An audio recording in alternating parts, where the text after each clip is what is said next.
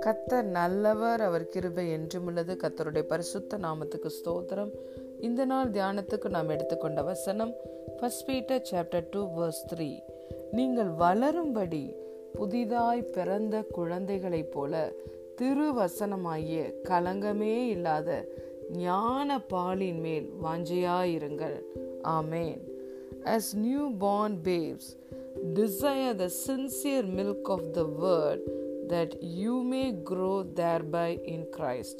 Hallelujah.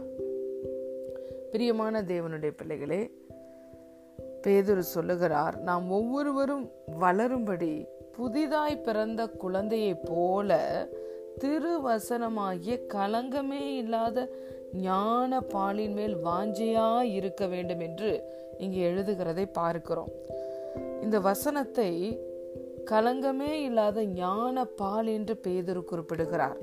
இதற்கு முதல் அதிகாரத்தில் அவர் சொல்லுகிறார் அழிவுள்ள வித்தினாலே அல்ல என்றென்றைக்கும் நிற்கிறதும் ஜீவன் உள்ளதுமான தேவ வசனமாகிய அழிவில்லாத வித்தினாலே மறுபடியும் ஜெனிப்பிக்கப்பட்டிருக்கிறீர்களே.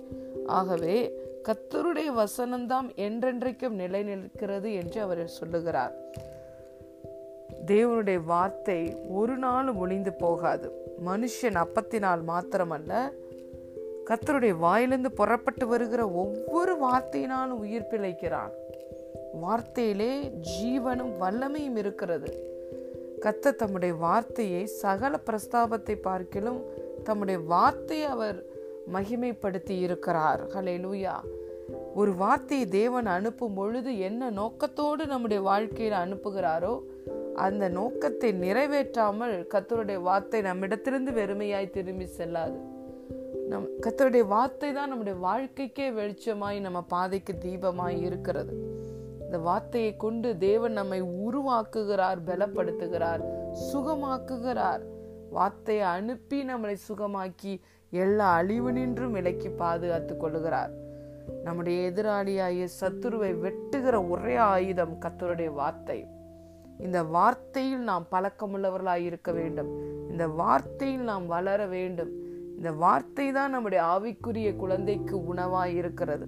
ஆகவே நாம் குழந்தையாய் இராமல் வளரும்படி புத்திரராய் மாறும்படி நம்ம ஒவ்வொருவரும் திருவசனமாகிய கலங்கமே இல்லாத இந்த ஞான பாலின் மேல் வாஞ்சியாய் இருக்க வேண்டும் என்று இந்த இடத்தில் பேதர் சொல்லுகிறதை பார்க்கிறோம்.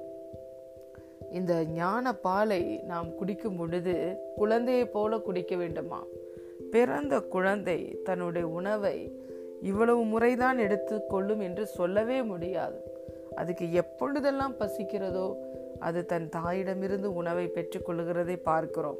அதே போல இந்த வசனத்தை ஒரு நாளைக்கு நான் ஒரு அதிகாரம் படித்தேன் என்று இல்லாமல் எப்பொழுதெல்லாம் பரிசு தாவியானவர் இந்த வார்த்தை குறித்ததான வாஞ்சியை நமக்குள்ளே கொடுக்கிறாரோ அப்பொழுது எல்லாம் நாம் இந்த வார்த்தையை எடுத்து வாசித்து தியானித்து அதில் ஆவியானவர் நமக்கு கொடுக்கிற இந்த ரெவலேஷனை வெளிச்சத்தை பெற்றுக்கொள்ளும் பொழுது நம்முடைய வாழ்க்கை முழுவதும் நாம் செய்கிறது எல்லாம் வாய்க்கும். ஹலே நூயா நாம் நீரோடையின் அருகில் உள்ள மரத்தை போல தன் காலத்து தன் கனியை கொடுப்போம். இலை உதிராதிருக்கிற மல மரத்தை போல இருப்போம். புஷ்டியும் பசுமையுமாய் இருப்போம். ஏனென்றால் வார்த்தையில் இருக்கிற ஜீவனும் வல்லமையும் முதலில் நம்முடைய வாழ்க்கையில வெளிப்படும். ஆகவே பிரியமான தேவனுடைய பிள்ளைகளே நாம் தேவனுடைய புத்திரர்களாய் வளர வேண்டுமென்றால் கிறிஸ்துவின் சகல பரிபூரணத்தால் நிரப்பப்பட வேண்டுமென்றால் கிறிஸ்துவுக்குள் வளர வேண்டுமென்றால் நாம் ஒவ்வொரு நாளும் குழந்தையைப் போல புதிதாய் பிறந்த குழந்தையைப் போல இந்த கலங்கமே இல்லாத ஞான பாலாகிய தேவனுடைய வார்த்தையின் மேல் வாஞ்சி உள்ளவர்களாய் இருக்க வேண்டும். இதை சொல்லுவதற்கு முன்பதாக அவர் என்ன சொல்லுகிறார் என்றால் கத்தர் தயவு உள்ளவர் என்பதை நீங்க ருசி பார்த்ததுண்டானால் சகல துர்க்குணத்தையும் சகலவிட சகலவித கபடத்தையும் வஞ்சகங்களையும் பொறாமைகளையும் சகலவித புறங்கூறுதலையும் ஒழித்துவிட்டு நீங்கள் வளரும்படி புதிதாய் பிறந்த குழந்தையை போல திருவசனமாகிய கலங்கமே இல்லாத ஞான பாலின் மேல் வாஞ்சியாயிருங்கள். ஹலே லூயா கலங்கமே இல்லாத தேவனுடைய ஞான பாலாகிய இந்த வார்த்தையின் மேல் வாஞ்சையாயிருங்கள். கிறிஸ்துவின் சகல பரிபூரணத்தாலும் நிரப்பப்படுவீர்கள். நீங்கள் செய்வது எல்லாம் வாய்க்கும் நீங்கள் எப்பொழுதும் கறி கொடுக்கிறவர்களாய் இருப்பீர்கள். இந்த ஜீவ வசனம் உங்களை சுடர்களாய் பிரகாசிக்க வைக்கும்.